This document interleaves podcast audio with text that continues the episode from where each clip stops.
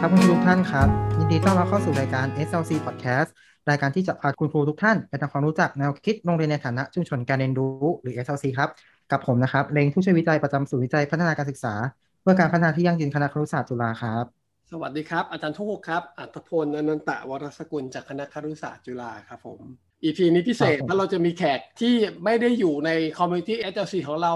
แต่ว่างานที่อาจารย์ทำอยู่เนี่ยมีอะไรหลาย ๆ อย่างที่แชร์ความเชื่อกับพวกเราเยอะมาก ๆ และอาจารย์ก็เป็นคนหนึ่งที่เคยเข้าร่วมในการประชุมนานาชาติ SLC ร่วมกันกับครูด้วยนะครับ วันนี้ต้อนรับอาจารย์กีครับผมรองศาสตราจารย์ดรชาตรีอาจารย์แนะนำตัวเองเลยครับ สวัสดีอาจารย์ครูกกับน้องเล็กนะครับ ผมอาจารย์ชาตรีนะครับจากสาขาวิทยาศาสตร์ศึกษาภาควิชาการศึกษาคณะศึกษาศาสตร์ มหาวิทยาลัยเกษตรศาสตร์ครับ ได้คุยกับอาจารย์ชาตรีมาก่อนแล้วว่าเราเราทำมาทั้งหมด 18 ตอนเนี่ยเรามีการคุยอยู่ 3 ช่วงนะ ก็คือช่วงที่เราพูดภาพรวมของ concept SLC ทั้งหมดอิงจากประสบการณ์ของผมกับผมเล็งในฐานะนักวิจัย กับ part ที่ 2 คือเรา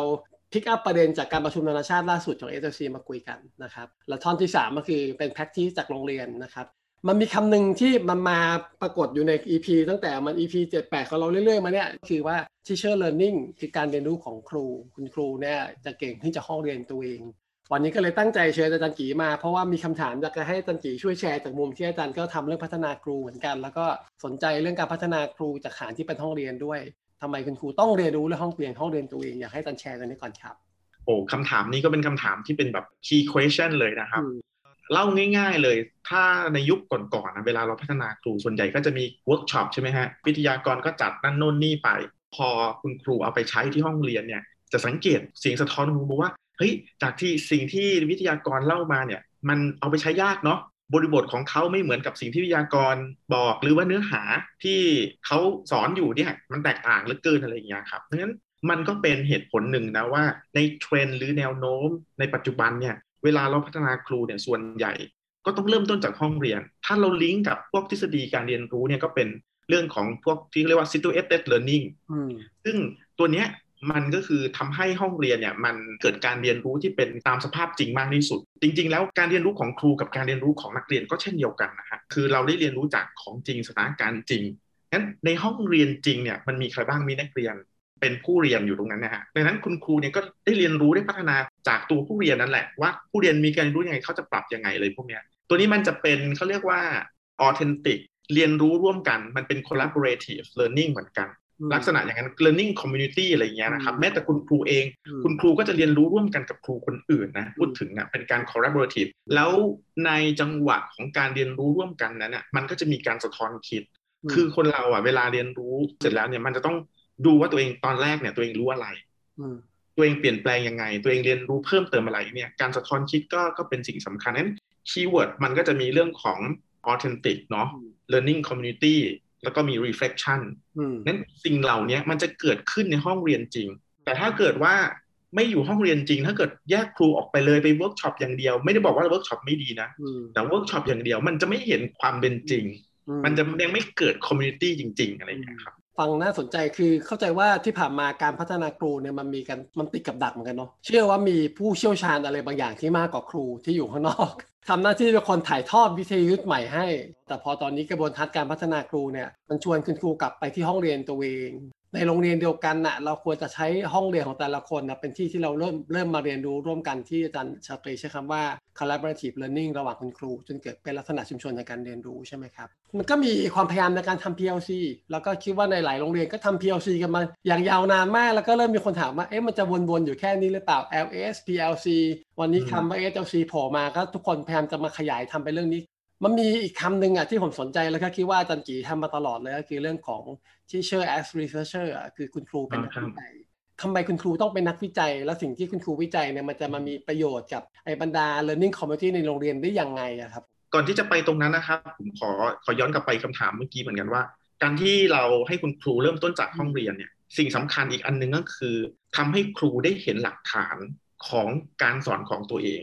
หรือหลักฐานอะไรบางอย่างของการเรียนรู้ของผู้เรียน ดังนั้นเนี่ยถ้าถ้าเราแยกเขาไม่ได้อยู่ห้องเรียนอะเขาจะไม่เห็นหรอกว่าหลักฐานเหล่านั้น เช่นเขาตั้งคำถามยังไงคำถามของเขาดีหรือไม่ดีอืมเขาใช้สื่อยังไงงั้นมันจะเกิดขึ้นตอนที่เขาสอนนะครับเขาจะเรียนรู้จากสิ่งที่เขาทำดังนั้นอันนี้อันนี้คือตัวหนึ่ง ทีนี้ตัวที่ผมจะพูดต่อไปคือมันเหมือนกับเรียกว่า evidence base คือเราจะทำอะไรก็แล้วแต่เนี่ยมันจะต้องอยู่บนพื้นฐานของข้อมูล ครูเราเนี่ย ก็เหมือนกับวิชาชีพเนาะเราเป็นวิชาชีพเหมือนกับหมอผมจะยกตัวอย่างเสมอเลยอะ่ะนั้นเราจะทำอะไรเราจะสอนสเต็ปถัดไปเนี่ยเราก็ต้องมีหลักฐานเราคงไม่ใช้สัญชาตญาณอย่างเดียวนั้นเรามีทั้งศาสตร์แล้วก็ศิลป์เรามีเรามีศิลปะ เรามีศาสตร์ของเราอย่างเงี้ยฮะทีนี้มันก็ย้อนกลับมาที่ action research ก็เหมือนกัน เป้าหมายของเราก็คือว่าเราพยายามค้นหาการสอนของตัวเอง พยายามค้นหา best practice ของตัวเอง เพื่อที่จะพัฒนาการสอนของตัวเอง และพัฒนาผู้เรียน บนพื้นฐานของหลักฐาน อันนี้เป็นตัวสำคัญ มันเป็น inquiry เป็นการสืบเสาะหาอยู่ตลอดเวลา ว่าฉันควรจะสอนยังไง ฉันมีความเชื่อแบบนี้ ความเชื่อของฉันโอเคหรือยัง ฉันสอนแบบนี้วิธีการสอนฉันโอเคหรือยัง ฉันจะทำยังไงให้ไปถึงฝั่งฝัน สมมติเด็กมีความคิดสร้างสรรค์น้อยอย่างเงี้ยฮะเฮ้ยเราก็ต้องมามองกลับมาที่ตัวเองว่าเฮ้ยฉันสอนยังไงทำไมความคิดสร้างสรรค์เด็กน้อย แล้วฉันจะทำอย่างไรครับนั้นคำถามมันจะเป็น ฉันควรจะทำอย่างไรคำถามวิจัยจะเป็นอย่างนี้ครับนั้นตัวนี้คือ concept ของ teacher as a researcher ซึ่งมันจะแตกต่างกับกระบวนทัศน์เดิมๆนะ มันจะไม่ใช่เป็นวิจัยที่เป็นวิจัยแบบ traditional เราเชื่อว่าการวิจัยในลักษณะที่ผมพูดเนี่ย มันเหมาะกับการปฏิบัติการสอนของครู มันเหมาะกับสิ่งที่ครูทำครูเป็น ไม่ได้เหมาะหมายความว่าเฮ้ยวิจัยอื่นไม่ดีนะครับ แต่กำลังพูดถึงบริบทของการพัฒนาตัวคุณครูนั้น teacher as researcher เนี่ย มันเหมือนกับเขาพัฒนาตัวเองและพัฒนาผู้เรียนมันจะกลมกล่อมแบบนี้ไปเรื่อยๆอย่างเงี้ยครับพอดีเลงนี่กำลังเรียนปโทวิจัยอยู่ แอบโยนคำถามแทงเลงบ้างเวลาบอกวิจัยตามแบบขนบนิยมทั้งหลายเนี่ยในมุมที่แบบเลงก็จบการศึกษามาอยู่โรงเรียนมาปีหนึ่งตอนฝึกสอน เวลาพูดวิจัยวิจัยเนี่ยคุณครูส่วนใหญ่เขานึกนึกถึงอะไรกันอะเอาจริงๆ ไม่ต้องถึงขั้นรอฝึกสอนก็ได้ค่ะตั้งแต่สมัยเรียนมัธยมเนี่ยเวลาพูดถึงงานวิจัย เวลาคุณครูพูดว่ากำลังทำวิจัยอะไรอย่างเงี้ยก็จะเป็นวิจัยห้าบท เพราะว่าอย่างในระบบการแบบพอตำแหน่งวิชาการ คุณครูก็จะทำวิจัยแต่แบบห้าบทอย่างเดียวแม้ไม่ว่าจะมีนวัตกรรมอะไร แต่สุดท้ายก็ต้องนำมาสู่วิจัยที่เป็นห้าบทที่มันมีความหนามีความเข้มข้นมากๆอะไรเงี้ยครับมันเลยเหมือนทำวิจัยนี่เป็นภาระเนาะมันเป็นเรื่องใหญ่โตมาก มันต้องมานั่งทำ literature review ไปเลยร้อยหน้าเลยครูเห็นวิจัยชั้นเรียนของอ่านิสิตบางคนบางสำนักที่เวลาเขาทำอะมันแทบจะไม่ต่างกับวิจัยของนะนิสิตนักศึกษาปโทอะมันกลายเป็นวิจัยทดลองแล้วก็เปรียบที่เพราะเปรียบเทียบว่ามีตัวเลขมาเยอะแยะมากเลยอะไรเงี้ย อาจารย์ขยายความเลยนะว่าไอ้คำว่าวิจัยอีกแบบหนึ่งเนี่ยเป็นยังไง คนส่วนใหญ่เนี่ยจะมักเข้าใจว่าวิจัยเท่ากับการทดลอง ในมุมมองของผมนะฮะที่ผมประสบมา จริงๆมันไม่เท่ากันนะเวลาทดลองทุกคนก็เอาความคิดในเชิงที่เป็นการทดลองเชิงวิทยาศาสตร์เข้ามางั้นอยากจะเปรียบเทียบวิธีสอน X กับวิธีสอน Y แล้วดูว่าอะไรดีกว่าอะไรอะไรทำให้เด็กเกิดผลสำเร็จมากกว่ากันเนี่ยมันเป็นการควบคุมตัวแปรและคอนโทรลใช่ไหมฮะผลออกมาเนี่ยมันก็บอกแค่ว่า อันนี้ดีกว่าอันนี้ อันนี้สูงกว่านี้ หรือว่าการวิจัยแบบเดิมก็อาจจะเป็นในลักษณะดูแบบ post test กับ pre test แค่นั้นอยากจะรู้ว่าหลังเรียนสูงกว่าก่อนเรียนหรือเปล่าผลสำลิดจะเป็นแบบนั้นนะครับ จริง ๆ เนี่ยคำถามแบบนี้มันรู้อยู่แล้วแหละว่า หลังเรียนมันต้องสูงกว่าก่อนเรียนใช่ไหมครับ ผมก็จะทุ่งเสมอว่า ถามทำไปเพื่อบางทีเราจะเห็นงานวิจัยทำนองนั้นแหละรายงานมาแค่หน้าเดียวหรือแบบครึ่งหน้าด้วยซ้ำไปบอกว่าอันนี้ซิกไม่ซิก จริง ๆ พวกเราเองในฐานะเป็นครูหรือเป็นนักการศึกษา เราก็รู้ว่าเฮ้ยทำไปเพื่ออะไรอะมันไม่ได้อะไร ในกรณีของงานที่อยู่ในชั้นเรียนนั้นตัวเองก็เลยคิดว่างานวิจัยในชั้นเรียนเนี่ยมันควรจะเป็นการขยาย สิ่งที่มันเกิดขึ้นในชั้นเรียน มันเป็น black box นะครับงานวิจัยทุกวันเนี่ยมันเป็น black box เราต้องการเป็นแบบ white box สิ่งที่เห็นว่าตกลงครูทำอะไร เช่น ครูเนี่ยตั้งคำถามอย่างไร เพื่อให้เด็กเกิดความคิดสร้างสรรค์เขาใช้เทคนิคอันเนี้ยตรงไหนยังไง หรือนักนักเรียนระดับนี้ทำอะไรยังไงฮะคือต้องบรรยายออกมาคำถามหลักๆ คือ how do I teach จุดๆเช่น ฉันจะสอนอย่างไรเพื่อให้นักเรียนเนี่ยเกิดความคิดสร้างสรรค์ฉันจะทำอย่างไรให้นักเรียนเป็นพลเมือง คือมันจะเป็นแบบเนี้ยครับ เป็น how to มากกว่าดูดูเหมือนมันมันจะมีธรรมชาติที่มันแตกต่างจากกระบวนทัศน์วิจัยกระแสหลักซึ่งแบบผมคุ้นเคยกันมากแล้วนะคือ มองห้องเรียนเป็นห้องทดลอง แล้วก็มีอินพุตเอาพุตกันออกมาเหมือนกับควบคุมทุกอย่างได้เนาะแล้วก็วัด p post ซึ่งพอถ้าเราทำแบบเนี้ยมันสุดท้ายมันก็ยังเป็นปริศนาดำมืดอยู่อะทีนี้ที่อาจารย์จีเล่าเนี่ยเหมือนกับทำยังไงนะห้องเรียนมันจะโปร่งใสให้ได้ว่าสามารถที่จะอธิบายมันเป็นฉากฉากฉากให้เห็นว่าในห้องเรียนมันมีอะไรเกิดขึ้นบ้าง คือใน process ปกติของการทำงานแบบพวก teacher learning ที่เราทำผ่าน LS ก็ดี PLC ก็ดีเนี่ยมันจะเน้นการมีสายตาหลายๆคู่ แต่พอเป็นวิจัยที่บอกว่าคุณครูทำวิจัยเนี่ยมันคือเหมือนกับมีจิตวิจัยอะมี research มาอะวิธีการไปมันคือ inquiry เนาะมันอาจจะไม่ได้เริ่มจากโอ้โหต้องวิจัยใหญ่โตมากๆแล้วมันเริ่มจากฉันอยากรู้เรื่องอะไร อยากจะรู้ว่าทุกวันนี้ทำงานยังไงอยู่ทำไมต้องเล่าเรื่องห้องเรียนด้วยคุณครู ให้คนอื่นเล่าไม่ได้เหรอ ทำไมครูต้องเป็นคนเล่าเรื่องห้องเรียนตัวเอง เล่าเรื่องเด็กที่เปลี่ยนแปลงในห้องเรียนตัวเองคำถามนี้มันคำถามที่น่าสนใจ จริง ๆ แล้วอะครับ เป้าหมายเริ่มต้นก่อนเนาะต้องทำความเข้าใจกันก่อนว่าวิจัยคืออะไรจริง ๆ วิจัยมันคือการสืบสอบ การที่เราอยากจะรู้อะไรบางอย่าง แล้วเราก็หาคำตอบ แต่คำการหาคำตอบนั้นต้องมีหลักฐานเชิงประจักษ์ใช่ไหมครับ แล้วเราก็จะได้ความรู้อะไรเป็น how to มา อันนี้เป็นตัวสำคัญมันก็คือการสืบสอบงั้นเวลาเราเข้าไปในห้องเรียนเนี่ย เราก็จะเข้าไปสังเกตตัวเอง แล้วก็สังเกตนักเรียน ถ้าเราสังเกตเห็นอะไรที่มันยังเป็นปัญหาอยู่ หรือยังยังรู้สึกว่ามันไม่ยังไม่โอเคเราก็ตั้งคำถามแค่นั้นน่ะทำไมเด็กยังไม่มีความสามารถในการตั้งคำถาม ไม่ยังไม่มีความสามารถในการแก้ปัญหา ยังไม่สามารถที่จะ action ต่อสังคมได้หรืออะไรเงี้ยเราก็หาคำตอบ แล้วเราก็อาจจะพัฒนาเขาว่าเออฉันจะสอนอย่างนี้ว่าไป ต่อไปคือจริง ๆ เนี่ย คนที่อยู่ใกล้เด็กที่สุด แล้วก็คนที่จะต้องเปลี่ยนแปลงคือตัวครูผมว่าวิจัยในชั้นเรียนเนี่ยมันคือการเปลี่ยนแปลงตัวเองพอทำวิจัยเสร็จปุ๊บเราจะรู้ว่าเฮ้ยฉันฉันสอนดีหรือไม่ดีอะดังนั้นคนที่จะเปลี่ยนเนี่ยคนที่จะ change เนี่ยคือใครคือตัวครูงั้นงานวิจัยลักษณะเขาเรียกว่า self study มันถึงจะเปลี่ยนอะมันจะอินนะครับการที่นักวิชาการบอกว่าเฮ้ยคุณต้องทำแบบนี้คุณทำแบบเนี้ยมันมันไม่อินเท่า คนที่จะมาเล่าเรื่องอะ มันไม่ใช่คนที่เป็นเจ้าของเจ้าของความรู้เป็นเจ้าของ belief นั้นอะไรอย่างเงี้ยครับ อันที่สองนักวิชาการอย่างเราเนี่ย เราอาจจะบอกคุณครูว่าทำอย่างนั้นอย่างนี้อย่างนี้ แต่จริง ๆ เนี่ย การทำวิจัยปฏิบัติการในชั้นเรียนมันมีอยู่ตัวหนึ่งที่สามารถพัฒนาได้คือเขาเรียกว่าการสอนในเนื้อหาเฉพาะงั้นเนี่ยอาจารย์ชาติอาจจะบอกได้แค่ว่าอาจารย์สอนแบบ inquiry แบบนี้นะ อาจารย์สอนแบบ project based แบบนี้แบบนี้นะ แต่อาจารย์ชาติอาจจะไม่สามารถสอนได้ เพราะว่าไม่เข้าใจบริบทไม่เข้าใจอะไรอะไรพวกเนี้ยแต่คุณครูเนี่ยเป็นคนที่เข้าใจบริบทของนักเรียนเข้าใจเนื้อหาพอคุณครูทำวิจัยเหล่านี้คุณครูจะได้ความรู้ได้โน้ตฮาวออกมา ก็จะสามารถย้อนกลับไปหานักวิชาการอย่างอาจารย์ชาตรีอาจารย์ฮูว่าเฮ้ยถ้าเกิดจะเอาลงมาสู่ห้องเรียนมันต้องเป็นหน้าตาแบบนี้แบบนี้ คือมันเป็นจิ๊กซอว์ครับ ไม่ใช่แค่ความรู้เชิงวิชาการ แต่มันเป็น knowledge ในพื้นฐานที่มาจากรากฐาน ดังนั้นมันจะย้อนกลับไปเติมเต็มหลักการหลักวิชาการบอกว่า เราควรจะตั้งคำถามปลายเปิด WH question เราก็รู้เราก็ได้แค่นั้น WH question กับนักเรียนชั้นป .1 ควรจะถามอะไรในเนื้อหาเนี่ยจะถามอะไรก่อนอะไรหลัง ถ้าเด็กตอบแบบนี้ คุณจะทำอะไรต่อไป อันเนี้ยคือเคล็ดลับมันคือตัวยาที่คุณครูคุกออกมาโดยกลมกล่อมเราอาจจะมีสูตร แต่คนสุดท้ายที่จะเป็น คนบอกตัวยา คุณครูต้องเป็นคนปรุงยาเอง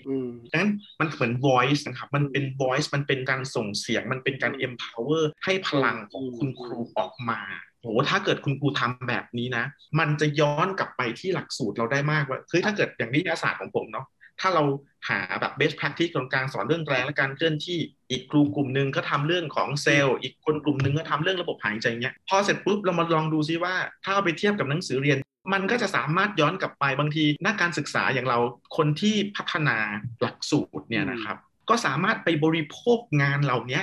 เอามาพัฒนาหลักสูตรของตัวเองได้ หรือหนังสือเรียนได้เงี้ยงั้นเราต้องฝึกบริโภคงานวิจัย ฟังฟังดูมี 2 เรื่องที่อาจจะขอเนี้ย recap แล้วก็แลก dialogue กับอาจารย์ด้วยคือ 1 การให้ครูเป็นคนเล่าเรื่องเนี่ยเพื่อให้มันเป็นงานวิจัยที่มาจากมุมมองบุคคลที่ 1 ที่อยู่ในห้องเรียนเนาะมุมมุมกับการมัน empower คุณครู เสริมพลังคุณครู ให้รู้สึกว่าตัวเองเป็นเจ้าของความรู้ มันมีเรื่อง ownership เกิดขึ้นใช่ไหมจากความรู้ที่มามาจากห้องเรียนของเขาเนาะแล้วอันที่ 2 ที่เมื่อกี้อาจารย์เล่ามานั้นน่าสนใจมากสมมติว่าผมเป็นอาจารย์ทางด้านสังคมศึกษา หลักสูตรปี 60 ปรับปรุงมามันมีเรื่อง geo literacy อย่างเงี้ยเราก็รู้ concept ว่ามันคืออะไร แต่คนที่จะเอา geo literacy ไปสอนกับเด็กป .5 ป .6 ม .1 ม .2 ไม่ใช่เราไงคือมันคือคุณครูถูกไหมเพราะฉะนั้นตรงเนี้ยสิ่งที่มันจะเกิดขึ้นมันต้องมาจากงานที่คุณครูเนี่ยลงมือทำจริง ๆ ถอดบทเรียนตัวเอง แต่ถอดบทเรียนด้วยกระบวนการวิจัยเนาะเพื่อให้มันมีร่องรอยหลักฐานยืนยันได้อะว่านี่ไม่ได้มโนเองคิดเอาเอง แล้วก็ฟังอาจารย์ชาตรีเล่ามีคำหนึ่งที่อาจารย์ย้ำซ้ำๆก็คือ มันเป็นการวิจัยเสร็จแล้วสุดท้ายนะเพื่อให้ตัวเองการเปลี่ยนแปลงตัวเอง คุณครูมั่นใจในการเปลี่ยนแปลงของตัวเองว่ามันเกิดอะไรขึ้นแล้วเนี่ย ผลที่มันจะเกิดขึ้นกับผู้เรียนมันก็จะชัดเจนมากขึ้น ผมฟังประเด็นสุดท้ายของอาจารย์ชาตรีแล้วผมนึกถึงคำว่า เป็นการทำงานวิจัยที่ทำแล้วมันไม่ต้องขึ้นหิ่งครับมันทำแล้วมันเอามาใช้ต่อได้เลย นอกจากเปลี่ยนแปลงตัวเองแล้วมันก็เอาไปพัฒนาการสอนตัวเองได้สำหรับก้าวแรกของคุณครูที่กำลังฟังอยู่ตรงนี้ครับว่าเออวิจัยมันคือมันไม่ใช่วิจัยห้าบทนะ มันเป็นวิจัยที่เพื่อพัฒนาตัวเองเพื่อตอบคำถามข้อสงสัยของตัวเองครับก้าวแรกในการจะทำวิจัยแบบนี้ได้ครับ คุณครูควรจะต้องมี mindset หรือควรตั้งคำถามยังไงกับตัวเองครับ อันดับแรกนะทำใจสบายสบายชอบมากเลยทำใจสบายสบายโดยไม่ต้องไปคิดคำว่า research คิดแค่ว่าเอ้ยห้องเรียนของตัวเองเนี่ยมีปัญหาอะไร ฉันจะพัฒนามันอย่างไรพอได้ประเด็นนั้นเสร็จปุ๊บเขียนบันทึกให้ละเอียด ประหนึ่งว่าเราเป็นหมอ เฮ้ยผู้ป่วยเป็นอะไร จดบันทึกหมอจะโน้ตบันทึกจุดๆๆๆว่าไป เป็นสาเหตุเพราะอย่างนั้นอย่างนี้ หมอก็ไปหายามา เราก็ไปหายามาเหมือนกันเฮ้ยจะสอนวิธีนี้ตั้งเทคนิคของการตั้งคำถามวิธีสอนแบบนั้นหามาปรุงเองปรุงปรุงปรุงปรุงไปเรื่อยๆปรุงเสร็จปุ๊บเอาไปใช้ เราก็เอาวิธีการเนี่ยไปใช้กับนักเรียนพอใช้เสร็จปุ๊บ ให้กินไปเรื่อยๆแล้วก็ดูที่ว่าผู้ป่วยดีขึ้นไหมดังนั้นเราก็คือเราสอนไปเรื่อยๆแล้วก็สังเกตอาการของเด็กว่าเฮ้ยเด็กดีขึ้นไหมอะไรเป็นตัวหลักฐานที่บอกว่าเด็กดีขึ้น เราก็บันทึกหลักฐานนั้นไว้ แล้วเราก็บันทึกว่าเราสุดเราทำยังไงล่ะ เราสอนยังไง เราก็บันทึกของเราบ้าง ว่าเออเราทำกิจกรรมนี้ไปนะเราก็จดนั่นโน้ตไปเรื่อยๆ จนกระทั่งได้ข้อมูลมา แล้วเราก็มานั่งประมวลสอนมาสองเดือนสามเดือนมานั่งคิด แล้วเอาหลักฐานต่างๆ มานั่งประมวลลองมาถมแล้วก็สรุปว่า เออ อะไรควรทำอะไรไม่ควรอันเนี้ยทำให้เป็นวิธีปกติ เริ่มต้นจากตรงเนี้ยซึ่งที่พูดมาทั้งหมดมันคือกระบวนการวิจัย ถ้าเราทำไปเรื่อยๆอะครับ มันได้แหละ ถ้าเราเริ่มต้นเฮ้ยวิจัยคือต้องตั้งคำถามต้องมี methodology ต้องมี review literature มีห้าบท เราจะตกใจแล้วเราจะแบบเฮ้ยต้องไปหาสถิติอะไร คือไม่ต้องถ้าคุณครูเป็นคนที่สังเกตเก่ง ใช้ตาเนี่ยสังเกตพฤติกรรมของผู้เรียน และสะท้อนคิดเก่งบันทึกเก่งอะมันจะมีหลักฐานต่างๆออกมา แล้วมันก็จะได้อยากให้คุณครูทำจริงๆ SLC ของพวกเราหรือว่า PLC สิ่งเหล่านี้ต้องต้องเกิดเนาะมันถึงจะเกิดการพัฒนาครับผมฟังอาจารย์กีพูดแล้วนึกถึงซีรีส์เกาหลีที่เพิ่งดูไปเมื่อวาน คือ Hospital Playlist มันมีฉากนั้นจริงๆอะว่า พอเขารักษาผู้ป่วยเสร็จอะเขาจะต้องรีบเปิดคอมพิวเตอร์แล้วมานั่งโน้ตอะหน้าจอในการโน้ตอะมันคือแบบฟอร์มที่กรอกสั้นๆอะมันเหมือนถ้าบอกพวกเราว่าคือบันทึกหลังสอนอะเคสเนี้ยผู้ป่วยเป็นอย่างเงี้ยอาการเป็นยังไงแล้ว คุณหมอที่เป็นอาจารย์หมอประจำทีมเนี่ยเขาวินิจฉัยยังไง มันเลยเหมือนกับตอนเนี้ยเฮ้ยโฟกัสในการทำงานครูเรามาทีมันเป๋เนาะเราไปโฟกัสเก็บการนั่งเขียนแผนยังไม่ได้สิบหน้าสิบห้าหน้า แล้วก็สอนเสร็จแล้วก็ถอนหายใจแล้วก็ต้องเขียนแผนใหม่ แต่ฟังอาจารย์ชาตรีเล่าเนี่ยเจอนี่มันเกิดขึ้นหลังการสอนด้วยนะ คือสอนเสร็จแล้วอะมันต้องมานั่งเทคโนตเนาะแล้วก็ระหว่างสอนนั้นก็ต้องสังเกตเนาะแล้วพอหลังสอนต้องมานั่งตกผลึกเขียนว่าสิ่งที่เราสังเกตเห็นในห้องเรียนคืออะไร เอางานเด็กมาตรวจแล้วก็เขียนบันทึกให้เป็นระบบ แล้วก็อ่านทวนมัน แล้วก็ใช้สิ่งนี้เป็นต้นทุนในการวางแผนการสอนครั้งต่อไป คือตอนนี้เราจะเห็นบรรยากาศคุณครูที่ทำงานแบบเหนื่อยล้ามากอะ่ะคือเตรียมตัวสอนสอนเสร็จปุ๊บก็นั่งเป็นตัวสอนต่อเลย โดยที่มันไม่มีจังหวะของการรีเฟกเลยอะเรามันต้องมีเวลาที่เรานั่งนิ่งๆกับงานตัวเองเนาะว่าตอนนี้เรากำลังทำงานอยู่เนี่ยมันเกิดอะไรขึ้นในห้องเรียนเราบ้าง เพราะคนสังเกตที่ดีสุดควรจะเป็นเรา เพราะเราเป็นคนออกแบบบทเรียนนี้มาเนาะคือกระบวนการ LS เนี่ยมาจจะโอเค พัฒนาบทเรียนร่วมกันมีคนมาช่วยดูใช่ไหมครับแต่เพื่อนไม่ได้มาดูกับเราทุกคาบเราเนี่ยแหละอยู่กับห้องเรียนเราทุกคาบ ถ้าเราสามารถที่จะจัดระบบตัวเองเนาะหลังสอนบางคนไม่ถนัดเขียนก็พูดใส่มือถือ ว่าวันนี้สอนเสร็จแล้วเกิดอะไรขึ้นบ้าง อะไร work ไม่ work ไอ้ที่ work เนี่ยมัน work ยังไง มัน work กับเด็กคนไหน อะไรคือร่องรอยบอกเขา work ไอ้ที่ไม่ work มันคืออะไร คือเก็บเก็บตรงนี้เอาไว้อะมันจะกลายเป็นคลังใหญ่ในการเริ่มทำให้เรามองเห็นว่าเออห้องเรียนเราเนี่ยมันกำลังเจอความท้าทายเรื่องอะไรแล้วก็เป็นที่มาในการทำวิจัย แล้วจริง ๆ วิจัยของครูเนี่ยที่ทำเพื่อพัฒนาตัวเองก็ดีพัฒนาห้องเรียนตัวเองพัฒนาเด็กก็ดีเนี่ยทุกวันนี้มันมีเทรนด์แบบไหนบ้างที่ทั่วโลกเขากำลังทำมันอยู่ อาจารย์เป็นคนหนึ่งที่เป็นนักวิทยาศาสตร์ศึกษาไทยที่ active ในการเข้าประชุมนานาชาติ โดยเฉพาะแพลตฟอร์มของ Teacher Educator เนาะก็อาจจะช่วย recap ให้เห็นภาพใหญ่ ๆ ว่าทั่วโลกกำลังสนใจงานวิจัยประมาณไหนกันที่ทำโดยคุณครูอะครับ จริง ๆ ก็จะเป็นลักษณะที่เราคุยกันเนี่ยนะฮะว่าเฮ้ยมันก็จะมีการใช้ approach ใช้วิธีการพวก LS lesson study ใช่ไหมครับ ซึ่งสังเกตพวกเทือกเขาเหล่ากอเนี่ยมันจะเป็นเทือกเขาเหล่ากอเดียวกัน เช่น การใช้การศึกษาบทเรียนหรือศึกษาห้องเรียนก็แล้วแต่เนี่ยคือ lesson study การใช้ action research เข้าไปอะไรพวกนี้นะครับ PLC PLC มันตัวใหญ่อะเนาะแต่ก็คือมันก็เน้นการทำงานร่วมกัน แต่ว่าตัวข้างในมันก็จะอาจจะเป็น LS หรือ action research หรือถ้าเกิดเจาะลึกลงไปเนี่ยมันก็จะเป็นลักษณะว่าพวก reflection เฮ้ยเราจะ reflect ยังไง เราจะเราถ้าเกิดเข้าไปในห้องเรียนเนี่ยเราจะ reflect ยังไง เราจะสะท้อนยังไงให้มันคม ขั้นตอนของการ reflect การสะท้อนหรือว่าระดับของการสะท้อนของครูเป็นอย่างไรเนี่ยครับพวกนี้มันจะเป็นการศึกษาการพัฒนาคุณครู แล้วที่คุณครูต้องทำแบบ classroom action research อะไรเนี่ยมันทำประมาณไหนได้บ้างคะสำหรับผมนะ ตอนนี้เรามีตำแหน่งเชี่ยวชาญชำนาญการอะไรต่างๆใช่ไหมฮะฮะ เอาง่ายเอาว่าเชี่ยวชาญอะอืมถามว่าเราต้องเชี่ยวชาญจริงๆสมมติว่าเราทำวิจัยอะ เราได้องค์ความรู้เนี่ย เราต้องบอกความเชี่ยวชาญของตัวเองอะบอกจุดยืนของเราเองสมมติว่าเราบอกว่าเราเราจะเชี่ยวชาญสเต็มอืมเราเชี่ยวชาญในการออกแบบกิจกรรมสเต็มวิจัยของเรามันต้องไปทางเนี้ยอืมแต่ว่าก่อนที่จะมาทางเนี้ยเราต้องทำไปเรื่อยๆอะอืมเราก็ทำวิจัยพัฒนากิจกรรมพัฒนาผู้เรียนแล้วก็ทำไปจนกระทั่งสามารถเป็นคนหนึ่งที่บอกว่าเฮ้ยถ้าเกิดสอนสเต็มในเนื้อหานี้ในบทเนี้ย คุณต้องทำแบบไหน หรือแม้กระทั่งเรื่องของการตั้งคำถามอย่างเงี้ยครับเราอยากจะรู้ว่าครูในเมืองไทยที่คนที่เล่นเรื่องของการตั้งคำถามเก่งๆมีใครบ้าง